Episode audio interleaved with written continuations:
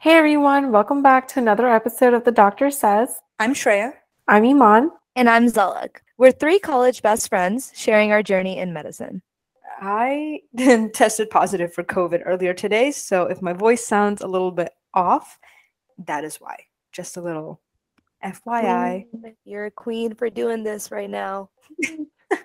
yeah, you know that Shreya loves you guys. Overdosed on Tylenol. COVID. Tylenol is working in overtime right now. So, on today's episode, we will be talking about our gap years and what each of us did in them. Zalak, do you want to start us off with what you have been doing in your gap year? Yeah, so my uh, transition into doing a gap year was a little bit different and a little more rushed. What I ended up doing was a post-bac program in Florida at FAU and the reason why I decided to do a post-bac program was because I was applying and I felt like I needed to do a little bit more because in all honesty, I had no research. Um, my service hours were a little less because of COVID. And so I was like, okay, let me do a little bit more. So last minute, I used all of the letters of rec that I had, everything that I had prepared for applying to medical school, and the essay that I had started writing to apply to post-bac programs, master's programs um, in May. So it was really late in that application cycle too.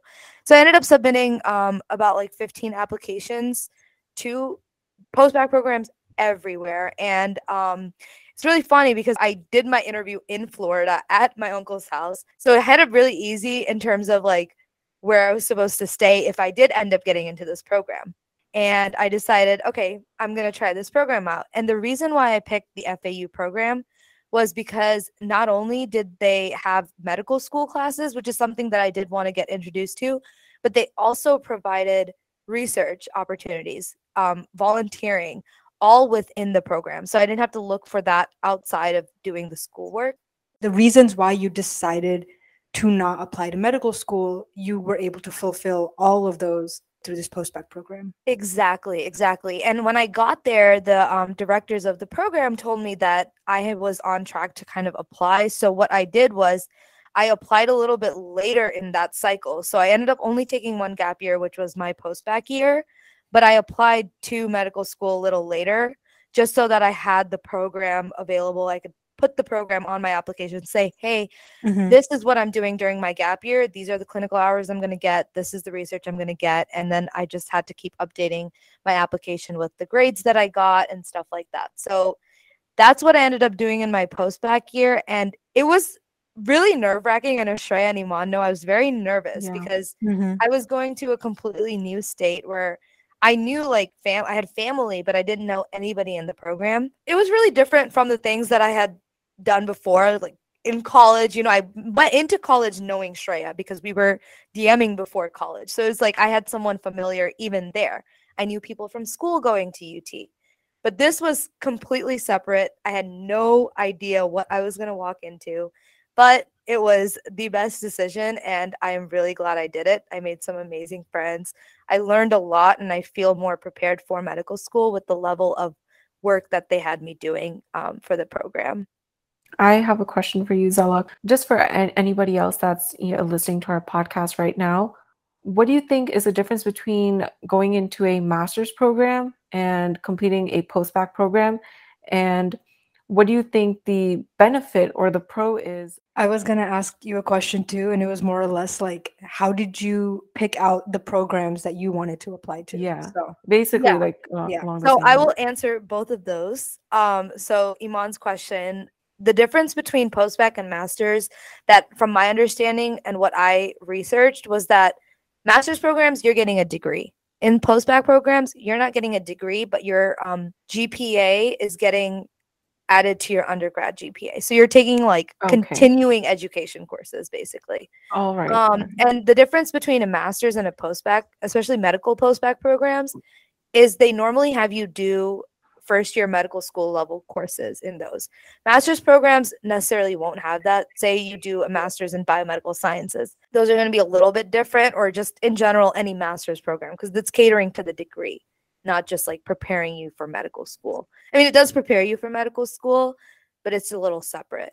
Um, and I applied to both master's and post-bac programs, Shreya, and that's where I wanted to do the post-bac because it was continuing education mm-hmm. and i thought that that would be better for um, my statistics and where i was at with applying. And picking out schools was really hard because i was applying to schools that i had never like expected to apply to all mm-hmm. over the us you know? And i did get into um, a lot of the programs. The only thing was a lot of them were also a little more expensive. So i had to look at cost i looked at location um, and i looked at which school is going to, I guess, increase my chances of getting into medical school. And mm-hmm. all of the programs I applied to were great, but this one was the only one that had the volunteering research and classes. Um, one more question I had was Did it matter to you if the post-bac program or the master's programs had like, I know some of them do like a direct link to that school's medical school, so was that something that you looked at as well? And did FAU have that? Yeah, no, I definitely did. And FAU did have it. So they had requirements, and you just had to meet those requirements in order for you to get an interview. And so I thought that was really neat. Um, having like a chance to go to the med school that you're doing the FAU post-bac at is really nice. So I definitely looked at that. I think I only applied to programs that had a linkage. I don't really remember. Maybe a few that didn't, but most of them did have a linkage into the medical school. If there is some advice you had to give someone who's kind of going back and forth between do I need to do a post-bac? Do I not need to do a post-bac? What would you say? I would say just look at your application. If what you're lacking is coursework and you want to improve your GPA, then a post-bac is really good. If what you're lacking is clinical and you have the GPA, you have everything else, then, you know, get a job and get clinical hours that way. If um, you're lacking research, then you can become a research assistant. But if it's like something that's relating to your stats, I feel like a post-bac would be better for that. And I don't regret doing a post-bac at all because the classes that I took, I feel like are going to really prepare me for my first year in medical school because I did learn a lot that I didn't think I would. Mm-hmm. And because it was such a last minute decision for me, I'm really surprised by how prepared I feel going into medical school through this post-bac program. And a lot of post-bac programs are like that too. So, yeah, like some don't have research and volunteering embedded into it, some only have the classes. So, you just have to look at what you need and what your application needs, what what's the what are the weak spots in your application and what you can do to strengthen those? If you have any questions about any of the details or anything um, about the post-bac program or anything in my gap year that i mentioned please feel free to dm um, our instagram. It's at the doctor says or you can even email the doctor says at gmail.com I also mentioned earlier that post-bac programs will provide different things, and whether you want to do a post-bac program um, get a job working clinical hours. It all depends on where you are at and what your weaknesses are in your application. And with Iman, I know that she wanted to actually get the clinical hours and i'm going to transition into her and what she's doing for her gap year because she did not do a post-bac program yes so i did take a gap year because i thought i needed more clinical shadowing hours this was my second time applying so the first time I applied, I only applied to MD programs. I applied late in the cycle because I took my MCAT in July 2020 and I received my score in August. So August is pretty late, especially for allopathic programs. And of course, I thought I didn't have enough clinical shadowing hours. And I think that really hindered my application the first time round. The second time, I applied to both MD and DO programs.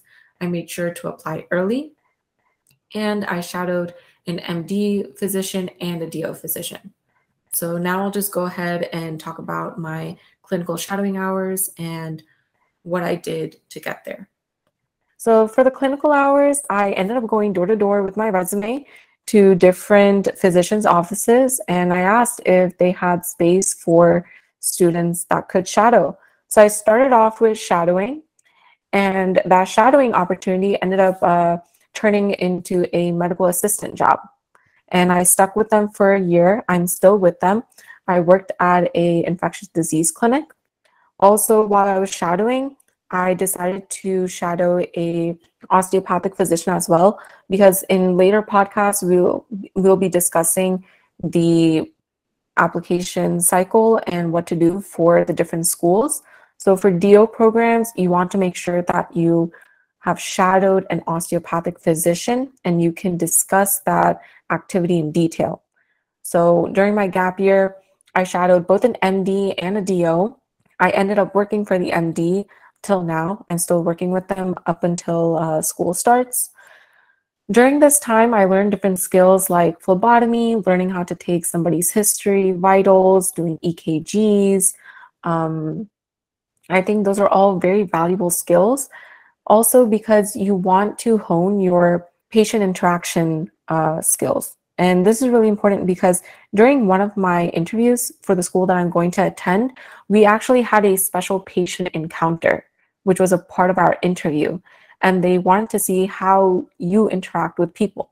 Like are you a human being? Do you are you just robotic?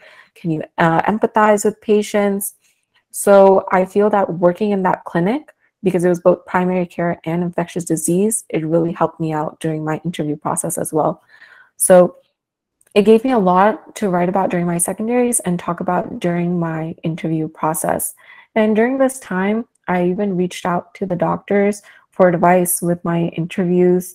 Uh, they also wrote letters of rec for me, and I, I think it was the right move. So, um, question for you, Iman. When you were, you know, going door to door with your resume, were you kind of picking out certain clinics you wanted to work at, or did you keep your options open and just, you know, apply anywhere and everywhere? And I, I also have a question. Um, in regards to like just picking what clinic you wanted to do um, or wanted to work at did you specifically look for mddo or just like any physician that would give you a job yeah so to first answer shreya's question no i just went door to door because we were just kind of getting out of covid mm-hmm, at this point, mm-hmm. and mm-hmm. i really need to clock in my hours uh, sorry, this wasn't something that I mentioned before with the timeline. So during COVID, I really couldn't get these shadowing hours in, and yeah. it was really important for me to get that. During COVID, I did virtual shadowing. It's uh, I did it through the UT Southwestern program. It's called pre-health shadowing or virtual shadowing program. You can find it online. I did that, and there was another one which was called pre-health shadowing. I did those, and I racked up hours. Um, every week it was two hours you had to take a quiz after the session and the thing is some schools did accept that especially uh, do programs they accepted virtual shadowing but it's really important to be in person with patients i tried my best to get any position at any doctor's office so i can shadow because the most important thing for me was patient interaction regardless mm-hmm. of what the specialty was yeah, and covid really COVID really screwed that up for a lot of people. So yeah, um, yeah, it was it was pretty hard. And that like just literally a lot of things that we had planned. I know like when me and Shreya were living together, we um even did some external organizations that weren't medicine related, but still we weren't able to. For example, they were STEM related. They were STEM related. Yeah, it was STEM related, but it wasn't yeah. like you know. So we just got we got a little bit creative with it, you know. Yeah, like we so we had get any like out. hands-on like clinical experience at the yeah. time, but we also didn't want to just be like sitting by idly and not really doing anything. So we're like, hey, you know, let's uh let's make the best of the situation and we'll be talking about that more yeah. in um, and it's episodes. really funny she she mentions the virtual shadowing when Iman told me about virtual shadowing, and I was I would tell her, I'm like, hey, can you um remind me about these? Like, I keep forgetting that there's virtual shadowing because it's something new, and I I'm not used yeah. to it. And there would be times where she would remind me, and I'm like, oh, I forgot. I forgot to do the quiz. I'm sorry. And she's like, oh, what is the point of me reminding you to do it? and yeah, I'm like, virtual shadowing just does not like it's just it online. Just doesn't register to me. So yeah, just going back to Zalak's question in regards to MD and DO, during the COVID season, osteopathic schools said that it's okay that they will accept shadowing and letters of rec from an MD, but some schools are pretty set that they want a DO letter of rec. I ended up getting away with the MD letter, but I feel for future application cycles, if you're applying to osteopathic schools, please, please, please shadow an osteopathic physician and get a strong letter of recommendation from them because it's very important for the application. And it just kind of goes to show okay, why osteopathic medicine? It shows the admissions committee that you know what osteopathic medicine is and that you mm-hmm. are a serious candidate. And when yeah. you say that, I like the whole shadowing thing for my application. I actually didn't have a doctor, a DO doctor that I shadowed. So for me, I did try to, I did the whole, you know, call clinics, send them your resume, and not a single one responded. There was one that was like, oh, we could, but we need a one year commitment. And this was kind of a little bit later. And so I was like, I can't commit to a year. Um, and so in terms of getting a letter from a DO physician, there was um, a doctor at the postbac program that ended up being um, a great mentor for me.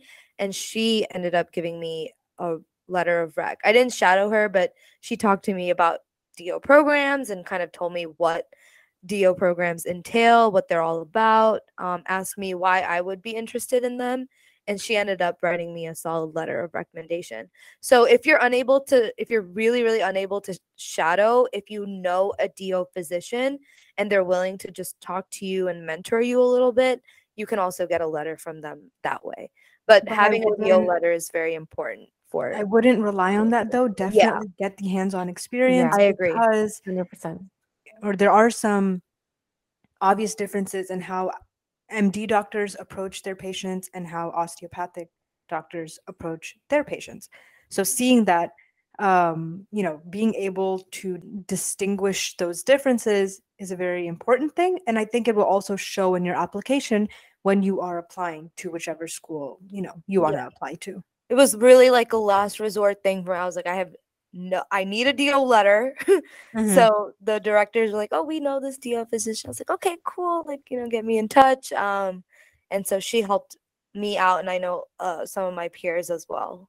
Listen, you were backed into a corner and you got really crafty with it. So props to you for for being able to, you know, overcome that small obstacle. But thank yeah. you. So I know that Shreya had a different reason for taking a gap year compared to me and Zalak. So if you wanted to go ahead and talk about what you did during your gap year and why. Take it away, Shreya. Yes, ma'am. Okay, so I'm going to be very honest with you guys. The reason I took a gap year is because I applied my first time around and didn't get in anywhere. I was waitlisted at all the schools that I interviewed at. And so I had no choice but to take a gap year. I applied my first time around the summer after junior year of college, and I got three interviews and I was waitlisted at all three schools. And so, again, I had no choice but to take a gap year. And I was trying to decide what exactly I wanted to do. I felt like I had a good amount of clinical hours because I had shadowed both an MD doctor and a DO doctor two summers back to back.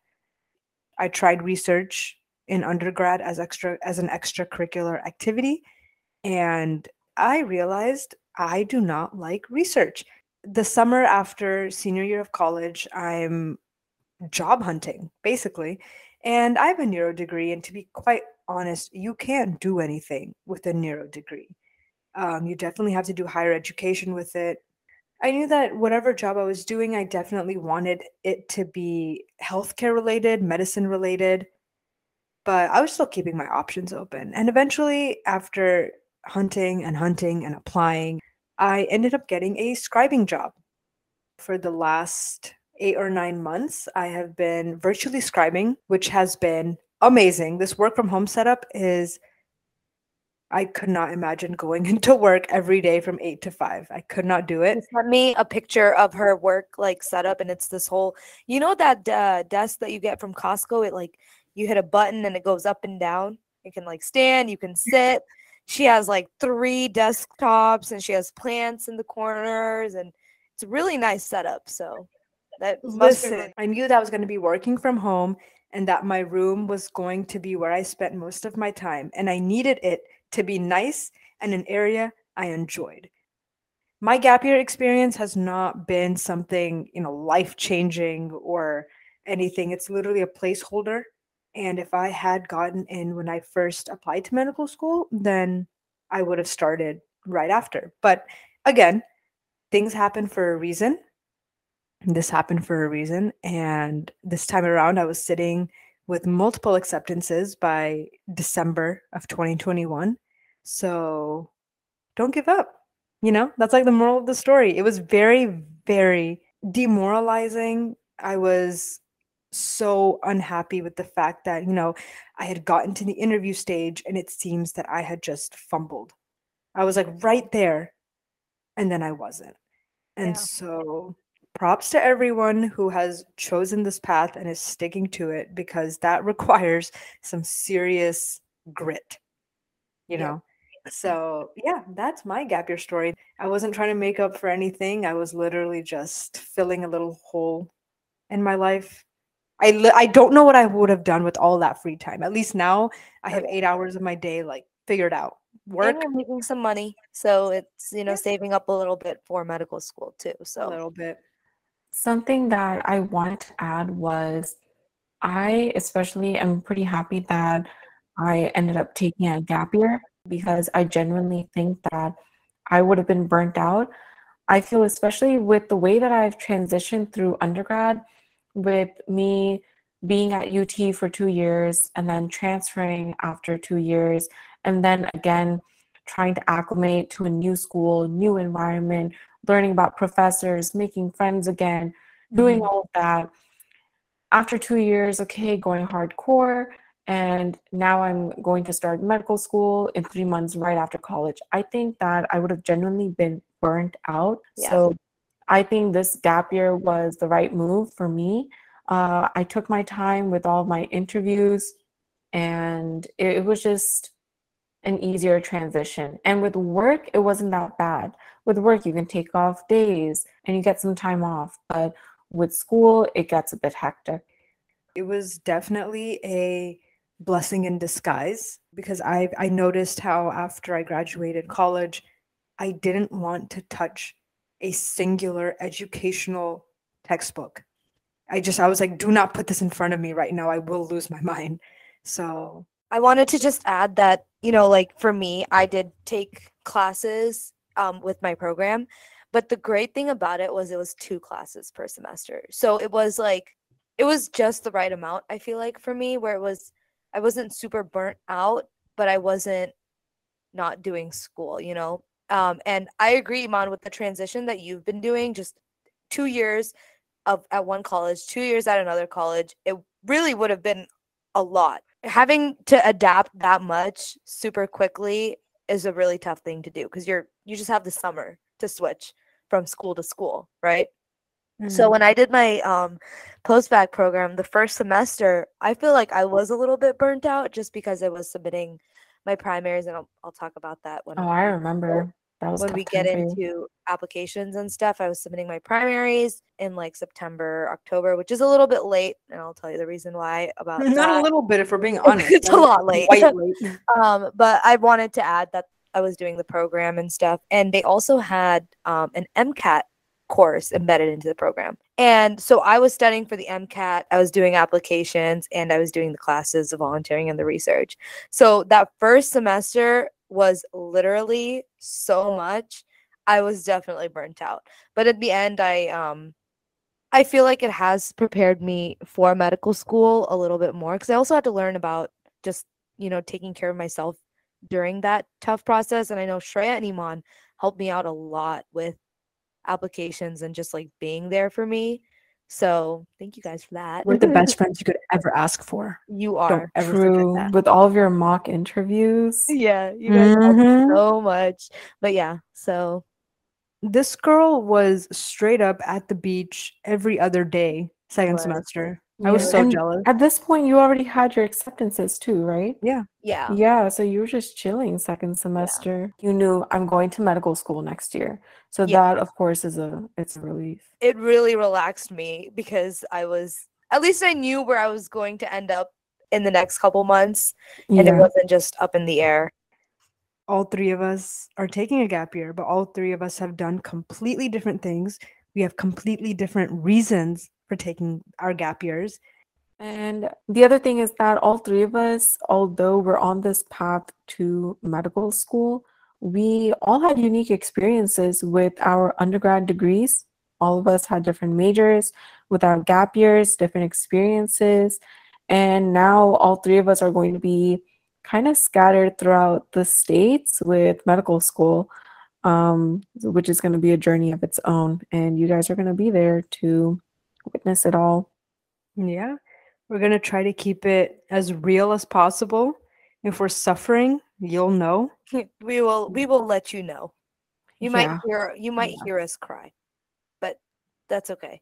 You might hear The Way Life Goes by Little Uzi Vert. that That is Iman's like number one song. She will dead ass pull up the 10 hour loop of the way life goes. Little Uzi Oh Vert, if this somehow gets to you, just know Iman Hassan is your number one fan. Please. And I I am love that song. she made me she made me hate that song. Was it Iman? Was it Spotify or was it YouTube that literally for a while banned you from It listening to it? Spotify oh, that was banned her. Spotify. Yeah. Mm. Um, it it basically graded out, so I couldn't click on the song anymore. And or if I clicked on it, it would direct me to a different song. They were like, you gotta stop listening to this. Yeah. But anyway, so yeah, you will be hearing maybe a little bit of that song if we're suffering later on. but yeah. Yep. So that's all we have for today's episode. For next week's episode, we will be covering extracurriculars. So just going in a little bit more into detail about the research that we've done, any organizations, clinical um, hours, which we will be releasing in two weeks. Again, if you guys have any questions, feel free to DM us at the doctor says on Instagram, or feel free to email us at the doctor says at gmail.com. Thank you for listening in on this episode, and we will see you at the next one. Bye. Bye. Bye.